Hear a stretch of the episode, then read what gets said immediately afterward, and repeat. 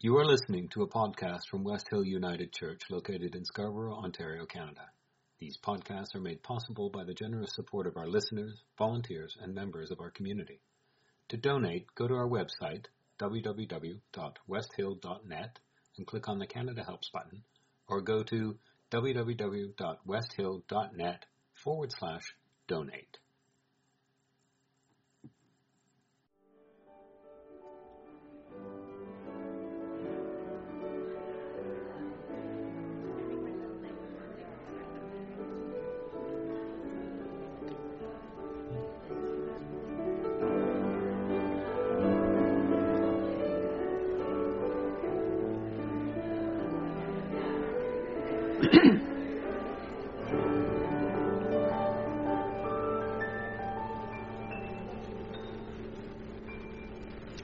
Good morning.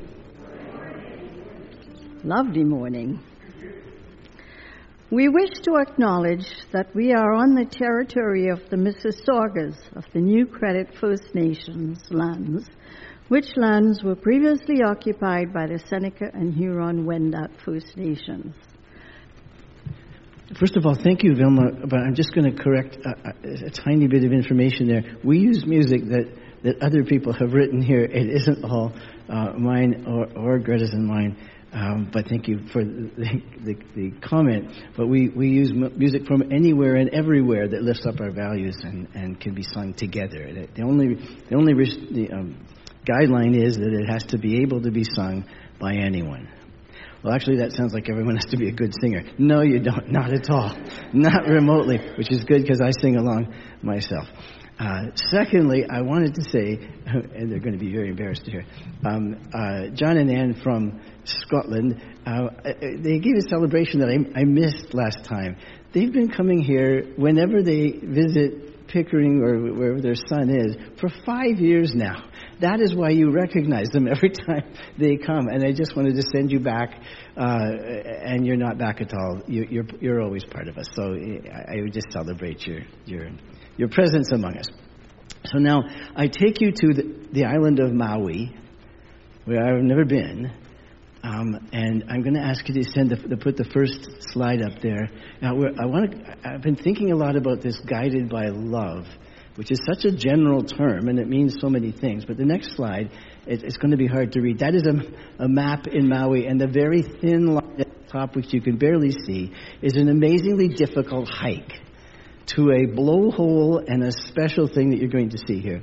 It is a tremendously uh, taxing that takes you through hardly marked ro- uh, pathways, lava fields where you have to wear almost special shoes you don't get cut, and and amazing heights and and slippery rocks. And there's even a sign that you'll see that uh, says says, be careful, uh, uh, dry walk, rocks only. People have been uh, uh, injured on this walk, but it's got amazing views. And the reason I'm even telling you this is I'm going to be playing the introduction to our sharing song. And by the time we finish the pictures, you'll know why I've chosen those, those slides. It's pictures, I, I couldn't even credit anyone. I don't know who took the pictures. They're not, there was no credit there. But they're pictures along the walk. And at the end, sculpted by centuries of salt sea spray in the rock, is a complete heart shape. And people will go on this walk to see this heart shaped hole in this very rocky coast. And I thought, isn't that a perfect image of being guided to and towards and by love? And it isn't easy in some of the situations in my workplace and my in family and everything. Sometimes it's a hard walk, but that that guide that's always there, and then we'll move into the song. So I'm just going to scroll those pictures um, by, and if you're thinking of someone that's or some situations where it's hard for you to be respectful and compassionate in, then you know we're walking together on those very difficult paths. This morning we have three readings. The first one is by Diane Setterfield from the 13th Tale, which is the first book she published. She is an English, a British novelist, um, and has written many novels. All morning, I struggled with the sensation of stray wisps of one world seeping through the cracks of another. Do you know the feeling when you start reading a new book before the membrane of the last one has had time to close behind you? You leave the previous book with ideas and themes, characters even, caught in the fibers of your clothes. And when you open the new book, they are still with you. The second reading is by George Bernard Shaw. I think most of you are familiar with him. You're probably most familiar with the movie My Fair Lady, which is an ad- adaptation in many ways from of Pygmalion that he wrote. If you have an apple and I have an apple and we exchange these apples, then you and I will still each one have will still each have one apple. But if you have an idea and I have an idea and we exchange these ideas, then each of us will have two ideas.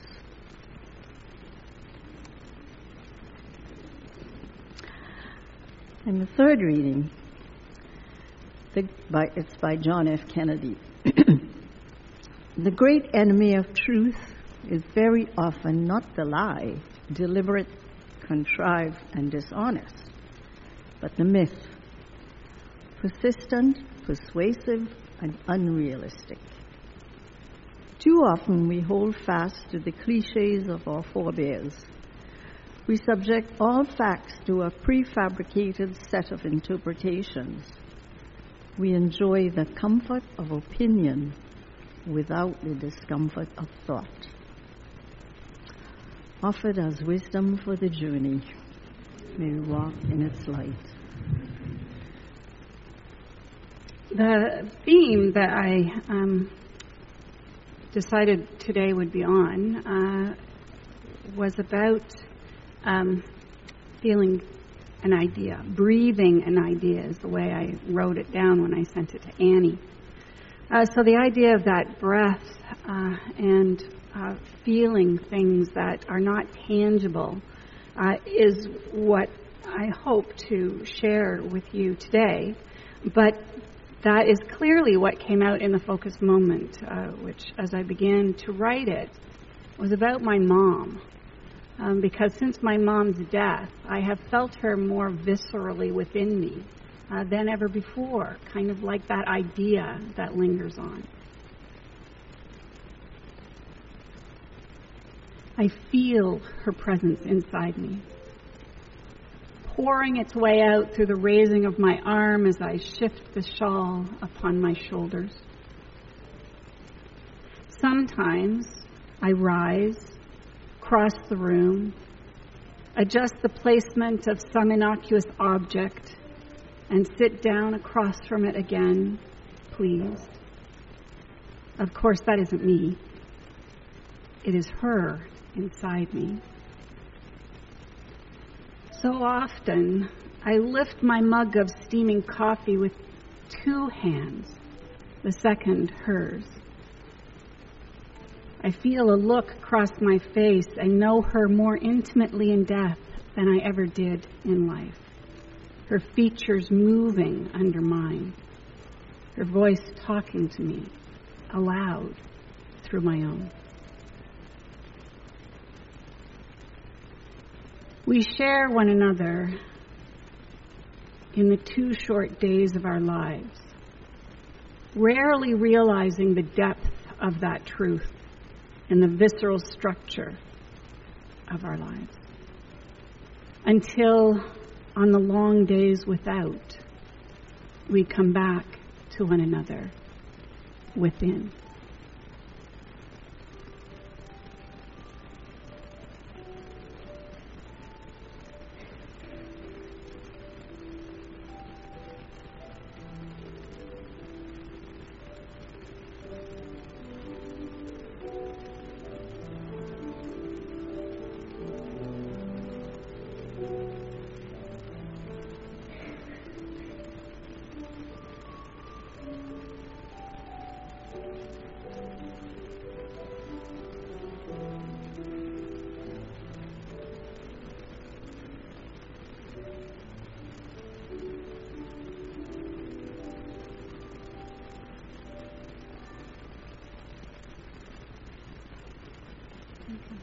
My mic on? Yeah. I, it has. It is true that I have felt my mom inside me so much uh, since she died uh, in 2014, um, and I feel myself doing things. I talk aloud to myself when I'm at home alone, uh, all the time, uh, and didn't used to do that certainly like that. But I hear my mother doing that and chastising herself for something silly as I chastise myself. Uh, one of the lovely things, uh, one of two lovely things that I've taken up uh, since I've been on vacation uh, is the piano. Um, the other, uh, Glenn, is the harmonica. Where's Glenn? Ah, yes. Where's Glenn? Yes. We are going to share that one day. Um, I've got the first four bars of uh, who's Largo? Dvorak's Largo down on the harmonica. Pretty good, eh? That's really all I can do with it. Um, Babette introduced me to the harmonica, and, and Scott is overseeing my progress in piano. It's going okay. I did have to tell him to leave the room yesterday, though, or I couldn't continue. But anyway, those are all things that uh, those are things that that uh, bring something to us that we otherwise would never have uh, seen or heard. Like, what if music had never occurred in the world. No one had set up a drum beat. Uh, no one had, you know, put a reed between their lips and made a noise and decided that they could do it differently, or or tapped a bowl and realized that that bowl filled with water didn't sound the same as this one with none, and decided to play out a little something on it. Music is something that uh, is not really there, really. I mean, when it stops, it's gone. Uh, it's not a tangible thing that you can hold on to. And so music is kind of like an idea, which is what I want to talk to you about today, and what we're going to talk about uh, when we, uh, those of you who stay behind, so that we can carry on our conversation after uh, the, the gathering. And ideas are ephemeral as well. Uh, when I wrote down breathing an idea and sent it off to Annie, I hadn't really got my head around what exactly I meant by that. Uh, so as I started looking uh, for material that brought that back together, the idea of ghosts uh, came into being. And, and so I realized that what, what we had, what brought us together, low those many years ago into, or millennia ago, into tribal groups that uh, created behaviors that held them together, uh, into uh, whole races that do different things, that developed differently because of where they lived uh, to different cultures that uh, mold themselves with their behaviors and their choices. Uh, the things that we hand down are often not just our physical being, but the ghosts of those ideas and how they landed within a group of people and came to be the mark or a, an aspect of that people that was very real. So I had to go and figure out where that, I wondered, where did that idea, ghost of an idea, come from? Uh, and the place that it's most usually uh, associated with, and I didn't do the work to see if that was the first place it had ever been used, but is in the preface to A Christmas Carol by Charles Dickens. A Christmas Carol uh, is his uh, short novel, which many of you know, uh, in which he brings these ghosts of the past and the present and the future uh, to tell their tale of woe and so try to change someone's heart. But here's how he speaks of it in the preface. I have endeavored in this ghostly little book to raise the ghost of an idea, which shall not put my readers out of humor with themselves, with each other, with the season, or with me. May it haunt their houses pleasantly, and no one wish to lay. So Dickens' ghost of an idea came out of the tragedy of his uh, past, I think. Uh, he was forced to leave school at a very young age when his father ended up in debtor's prison. His uh, mother and the younger children moved in to debtor's prison with him. And Charles was forced to work in a factory to be able to pay back the father's debt uh, so that he could, uh, the family could be freed again. But that factory is not the kind of punch your time clock, stand there and, you know, work on something, spray paint or something. It was a dreadful place where the children of uh, multitudes of people thrown into that, that prison had to labor away. There was very little uh, in terms of sustenance. There was always a risk of being uh, hurt or, or maimed by someone who was overseeing you. Uh, and that tragedy of that childhood is that ghost of an idea that Charles Dickens brought into uh, Dickensian England, uh, which was a tragic place for so many people at that time. And the telling of the story nowadays, when we have so much, when we feel so affluent compared to that, uh, continues to challenge our conscience because we know that there are places in the world where that same kind of uh, tragedy is lived out, and we would eradicate it if we had uh, the idea or the ways of t- taking care of that.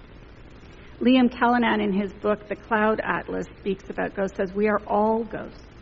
We all carry inside us people who came before us. We have those stories of our, of our families. We have the genetics, of course. We, uh, you know, I have, I have genes apparently which are going to preclude me from ever getting a unibrow very fortunate and grateful for that. Um, no hair on my back either, another genetic factor. None, neither of my siblings have that either. But uh, so we pass down a lot of traits genetically. My eyes are brown, as are most of my siblings. Um, and I, uh, Barb Russell has a grandson with bright blue eyes, and both his parents are brown eyes, and brown being dominant. That blue is very extraordinary. Uh, he's an extraordinary kid. Uh, we get lots of uh, what we land in the world in from the genetic makeup. But after that, things start to shift. We land in a family that has a certain way of doing things, who lives uh, in a community or a culture that has another set of things. We learn to love the things that our families love, and we learn to hate or disdain the things that our families disdain.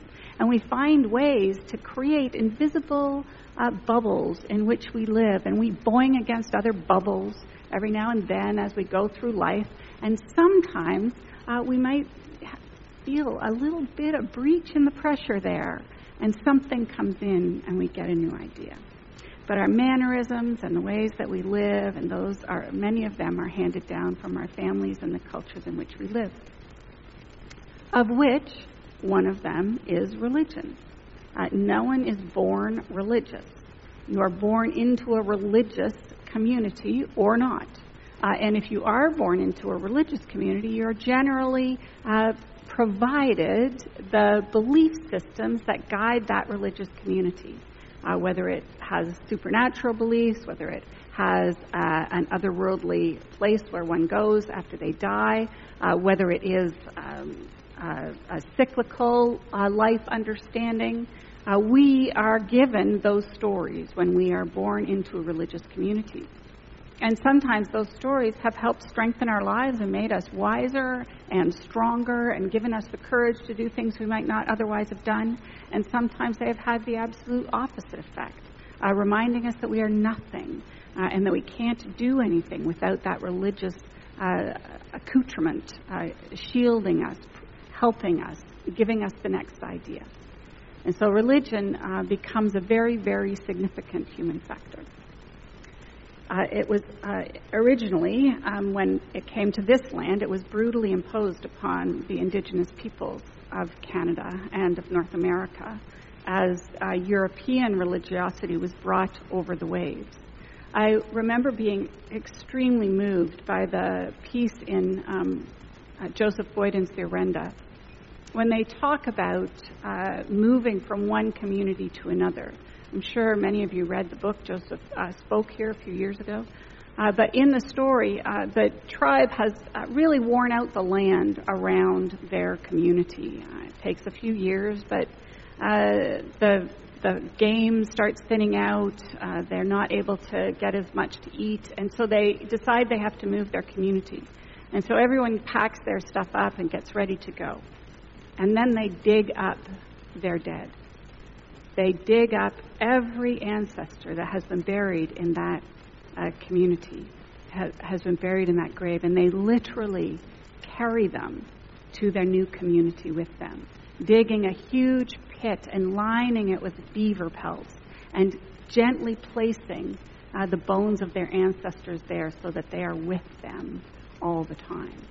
Uh, we, we place our dead in cemeteries with people they don't know and we have never met. Sometimes we shield them in a concrete sarcophagus so that the uh, poisonous fluid that we've injected into their veins so they wouldn't start to decompose before the, the visuals at the, at the funeral.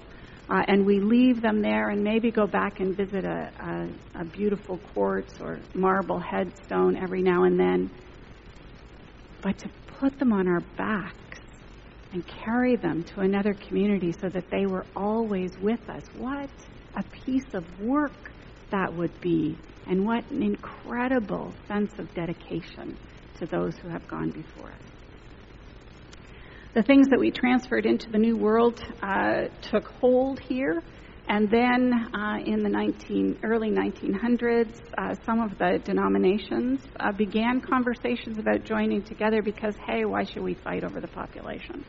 Uh, and so uh, the conversations around the United Church of Canada came into being, beginning with conversations with the Presbyterian Church and the Methodist Church, and then uh, adding the, the Congregationalists, who are a bunch of Anglicans who dissented from the Anglican uh, hierarchy. Uh, those three groups started having a conversation about what a Protestant, a single large Protestant denomination in Canada, uh, could look like and what it would be like. And so, over the course of a couple of decades, uh, they came up, they hammered out those things that would bring most of them into agreement. About half of the Presbyterians did not uh, come into union and they brought to the fore this single, you know, huge uh, denomination for Canada to be Canada's Protestant denomination. It happened at a time when the social gospel was vibrant and powerful. Uh, the social gospel was was a movement that captivated the hearts uh, primarily of Protestants because it looked at what was happening in the world as, as wealth was becoming centralized in the hands or becoming under the control of a smaller group of the captains of industry, and poverty uh, was being sucked uh, out of the middle class into those who had to work uh, day and night uh, for that uh, for the wealth of those who were achieving it. And so this disparity uh, didn't it didn't seem to sync with some of the things that uh, religion was saying. And so the social gospel uh, arrived to talk about the kingdom of God not being something after worldly. I mean, if you're from a well-to-do family and and you know you feel kind of badly telling the people who have to work seven days a week uh, that they're, it's okay. You're going to go to heaven in the end when you're living heaven on earth. And so that gospel brought the idea of the kingdom of God from some otherworldly place to right down here. And we are responsible for creating that wondrous kingdom here in the world. That social gospel was a profound shift uh, in Christianity. Of course, as it happened, uh, because it undermined the idea of miracles or the I- idea of a salvific God, uh, sometimes even the idea of an interventionist God. Um, there's an entire arm of, of uh, Christianity, Protestantism, which grew up alongside it, and that's where fundamentalism came from, mostly in a backlash to the social gospel. That's where it got its going. Scott and I, I, many of you know, Scott and I go to Chautauqua for about a week every year, and Chautauqua is an original Sunday school camp uh, where people would come and they'd learn about literature and the arts and science uh, and, and religion. And they would be taught that so that they could go back and teach that to their Sunday schools. But their Sunday schools weren't Sunday schools like we're familiar with them. Their Sunday schools were the only opportunity for children to get any education at all because they worked six days of the week. Children didn't uh, ha- they didn't have the privilege of education during the week, and so the Sunday school was when they learned about botany and about um, Shakespeare and about uh, the religious, uh, different religious religions in the world, and about their own Christianity. They learned that in their Sunday schools, and that's the place where Scott and I go, and we learn about those various things as well uh, as we are there. But the religious belief uh, in Canada and the religious belief uh, that is taught uh, in United Church of Canada theological colleges, or has been, um, started to respond to the great uh, gap in uh, what Protestant religion was supposed to talk about uh, and what people were experiencing because they started talking about creating a united church.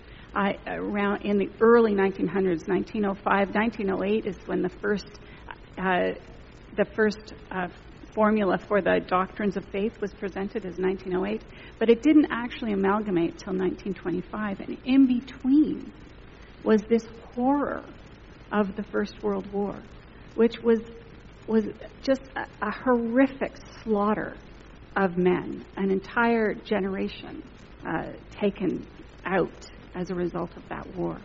And so the stories, again, the idea of creating a kingdom of God on this world, that that's the idea, but really, are we capable of doing it? And so the questions and the examination of theology, which had started uh, in the late 19th century, went on like with a vengeance. And so by the time I went to theological college, we, we were wrestling with concepts of God. We were never trying to deepen our relationship with a God. Uh, and we, we read the Bible as a human construction and critiqued it because we had permission to do that. We could still kind of hold it as scripture, but most of us came through re- recognizing the fingerprints of power on those books and those stories.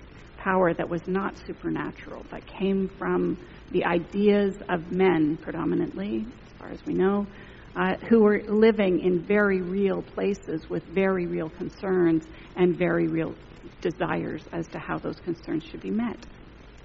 So, by the time I finished theological college, the United Church of Canada was still a very highly social justice oriented organization, but the ideas of Christianity had morphed so far that some would believe that they weren't even Christianity anymore. And indeed, the World Council of Churches has chastised us more than once for coming up with things that aren't strictly the way they're supposed to be. If any of you have had grandchildren baptized in the name of God, source of love, Jesus Christ, love incarnate, and the Holy Spirit, love's power, uh, that's one of the that's one of the things that we had our hands slapped for was playing with that formula and not doing it the way it was supposed to be done. So back to ideas and who we are as a community of faith and what it is that we have been doing. Uh, the congregation has a history that uh, goes back to sometime uh, in the early 1940s. Uh, in 1949, Mrs. Kennedy of the Kennedy Road family, uh, who had agreed to allow a church to be built on this site, uh, decided to, to, deed this site to the church. Um, she was off by about three months and deeded it after the congregation had joined the United Church of Canada. Otherwise, we'd have owned it free and clear but somehow she was delayed and uh, handed it to the United Church of Canada. And this congregation has had a variety of leaders, uh, from those who would call themselves uh, traditional, like Chauncey Mackay, uh, to those who were pressing uh, the envelope, pushing the envelope, like Fred Stiles, and those who were beyond belief in the in the actual uh, truth of Scripture, but found a truth in the liturgy and the and the way that we gather together, and that's Bruce Sanguin. And then this community, which decided to tear at all the different pieces of what Christianity should look like, and came up with a, with a, a formula for coming together in community that is different uh, from any other uh, United Church in Canada. On the Sunday morning, uh, we talk about and we experience, we share with one another uh, ideas. That's all we're doing. We don't we don't hand out tracts. We don't uh, tell you things that you have to do to make your life different. But we give you ideas. And my hope is that most of those ideas are sticky.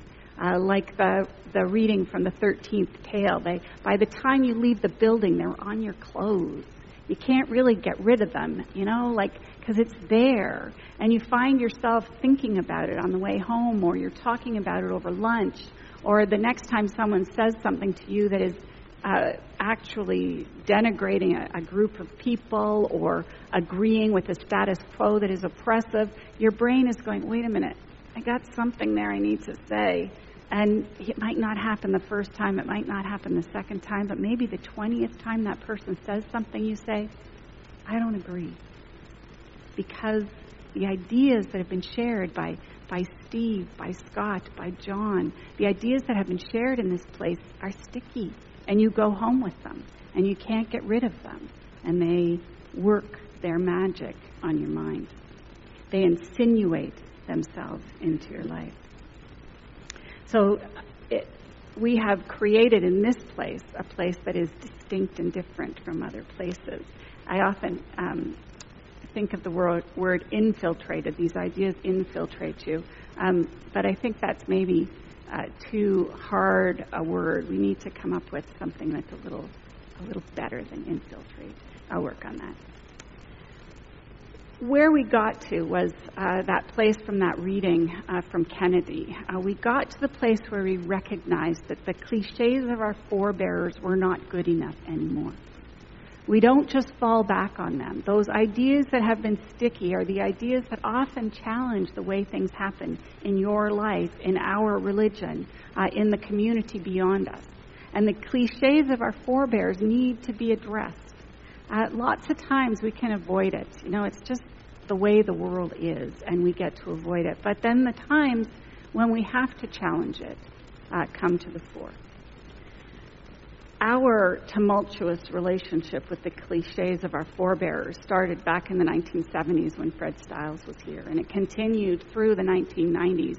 Uh, Tom Gilchrist was more of a conservative leader and, and speaker, uh, so maybe it, hopscotched uh, Tom's work. Uh, Tom's work was to bring the community together, and he helped create uh, the building, adding the wings on the building that have given us a different space in which we can work. But jumping from Fred to Bruce and then to this community that has gathered with me for 22 years, uh, the, the challenges to the cliches of our forebears have been great. And the costs of them, too, have been great. We began that work in 2001, 2002. Uh, when I kind of drop kicked the idea that there is no supernatural theistic God, uh, and you took hold of it in a way that wanted to make sure that it was understood by anyone who would come and take my place in the future, any clergy who, should I move on, uh, would come. And so we galvanized it in the Vision Works documents, as you know. Uh, it got a little out of hand uh, between 2008 2010 uh, when we um, had had created a gathering that was so consistent with our VisionWorks document that the one thing that, gla- that was glaringly obvious uh, was removed uh, from the service at last. Uh, and then, after that sort of chaotic time, we stabilized who we were in about 2011, 2012, 2013.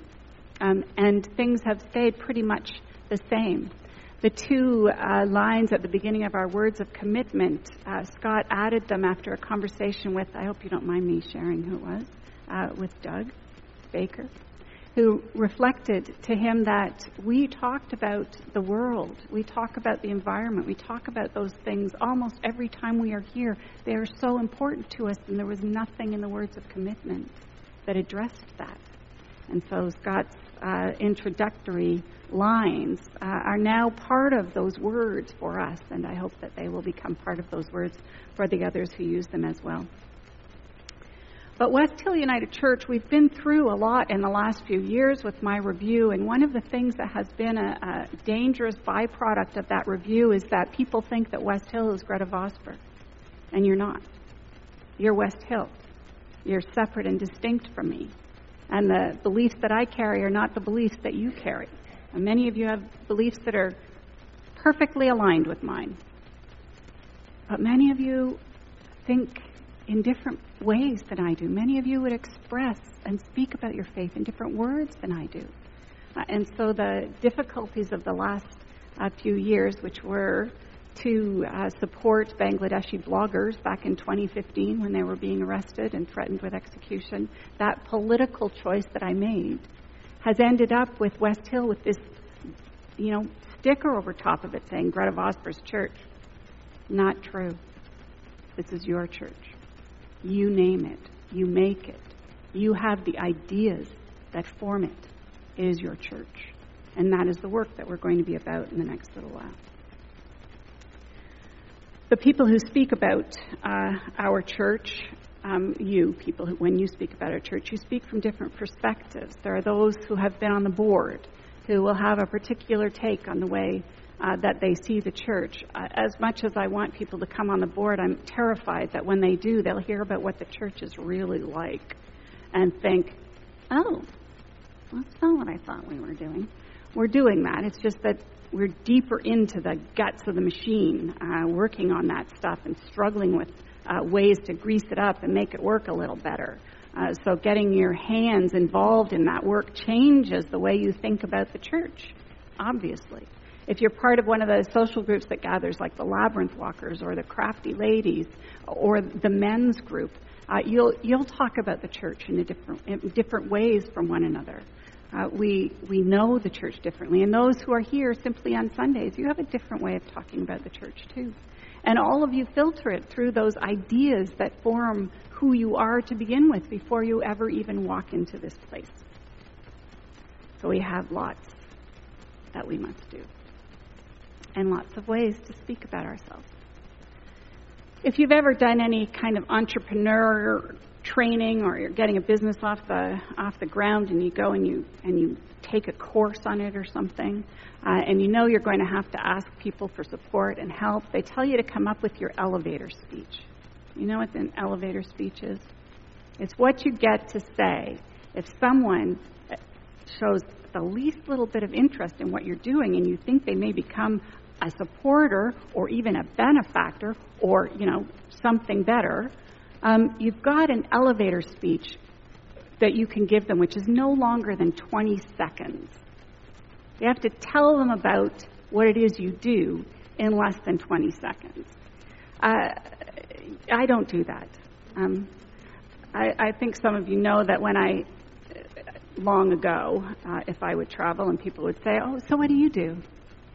I would say, I'm in a large public relations uh, firm uh, out of the Middle East. And, and they wouldn't ask anything else, right? Because I'd learned that if I said, oh, I'm a minister, oh my goodness, it's like saying you're a teacher and hearing every terrible story about every terrible teacher you ever had, right? So I stopped saying that, and the public relations thing works well, except it's not grounded in the Middle East anymore. At least mine isn't. Um, so I want you to think about your elevator, elevator speech for West Hill? What would be your elevator speech about this place and why you come here? And whether it's, you know, something that you think you'll have for the rest of your life or if you're just passing through. What would it, what would it be that you would say to someone about the community that gathers in here? About the way we are with one another? About what we do when we get out of these seats and we just go and relax in the lounge? or what it is we do when we ask Rick Miller to come and get up on the stage and get us all up there dancing. What's that elevator speech that could capture all of that and a little bit of the Gretta Vosper stuff, but all of that so you could give it to someone else? That's an important piece of work, making up that elevator speech and honing it so that you've got it perfect. And I'm hoping that over the next few days, uh, through the conversation that we have, uh, being together today after we finish the gathering, and the conversations we have amongst ourselves when that time is finished, and the gathering uh, that comes together on Tuesday. And if you're not gone way, I want you here. Um, but the gathering that will take place on Tuesday that will help define uh, what some of the future looks like, it'll still be an idea. It still won't be tangible, but it'll be something that we can move into and grow into uh, in whatever way we choose to do. But coming up with that elevator speech won't just be telling people about what West Hill is as a congregation or what we do. It'll tell people about who you are and about who we are and about how we want to see ourselves and how we can take that out boldly into tomorrow. So I invite you to do that. To write that elevator speech. Maybe not before, you know, we come back in here for coffee, but maybe for Tuesday. And I want, I want us to be bold about them. Um, your elevator speech may be something that you don't want to share with anyone. It's not an elevator speech if that's what you've come up with. An elevator speech is something you will share with other people. So we need to be bold enough to write our truths out in that 20 second statement. We are an idea. That's all we are. We're an idea that we get to share with one another. We're an idea that we get to share with the world around us. We're an idea that we can take back and share with our family. We are an idea, but it is an amazing idea.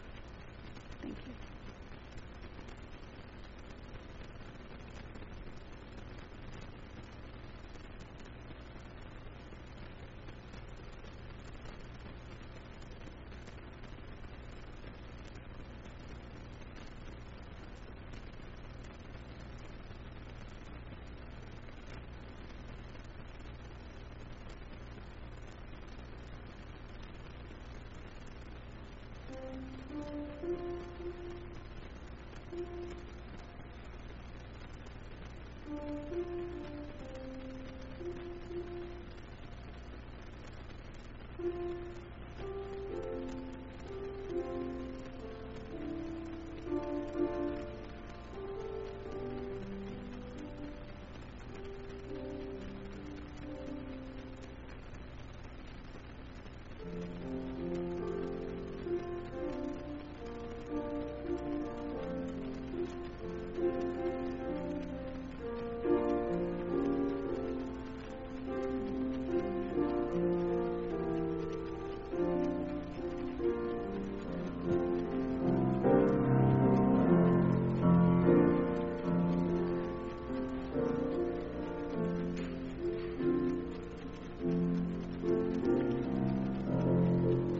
What it feels like when you get an idea? It feels like almost catching your breath. Your, your brain catching its breath. There's something. You know what it feels like when you fall in love? It's like your your heart catches its breath. And you know what it feels like to be in a room where those things are thrumming uh, in the hearts and in the minds of everyone there. It feels like magic. It feels like the ghosts of those ideas are with us, moving us and challenging us, enlightening us and illuminating us. Go with those ideas. Go with those ghosts. And find your place in a world that might not recognize them, may not welcome them, but definitely needs them. Go to that world in peace. Love will guide us. Love will unite